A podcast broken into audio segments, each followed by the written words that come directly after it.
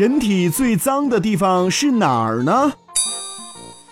如果问一个人身体上哪个部位最脏，他可能会回答脚、手、口腔、指甲、肛门，其实都不是，答案应该是鼻腔。国际权威医学机构实验表明，鼻腔内的细菌群达1万多种，比马桶上的细菌多400多倍，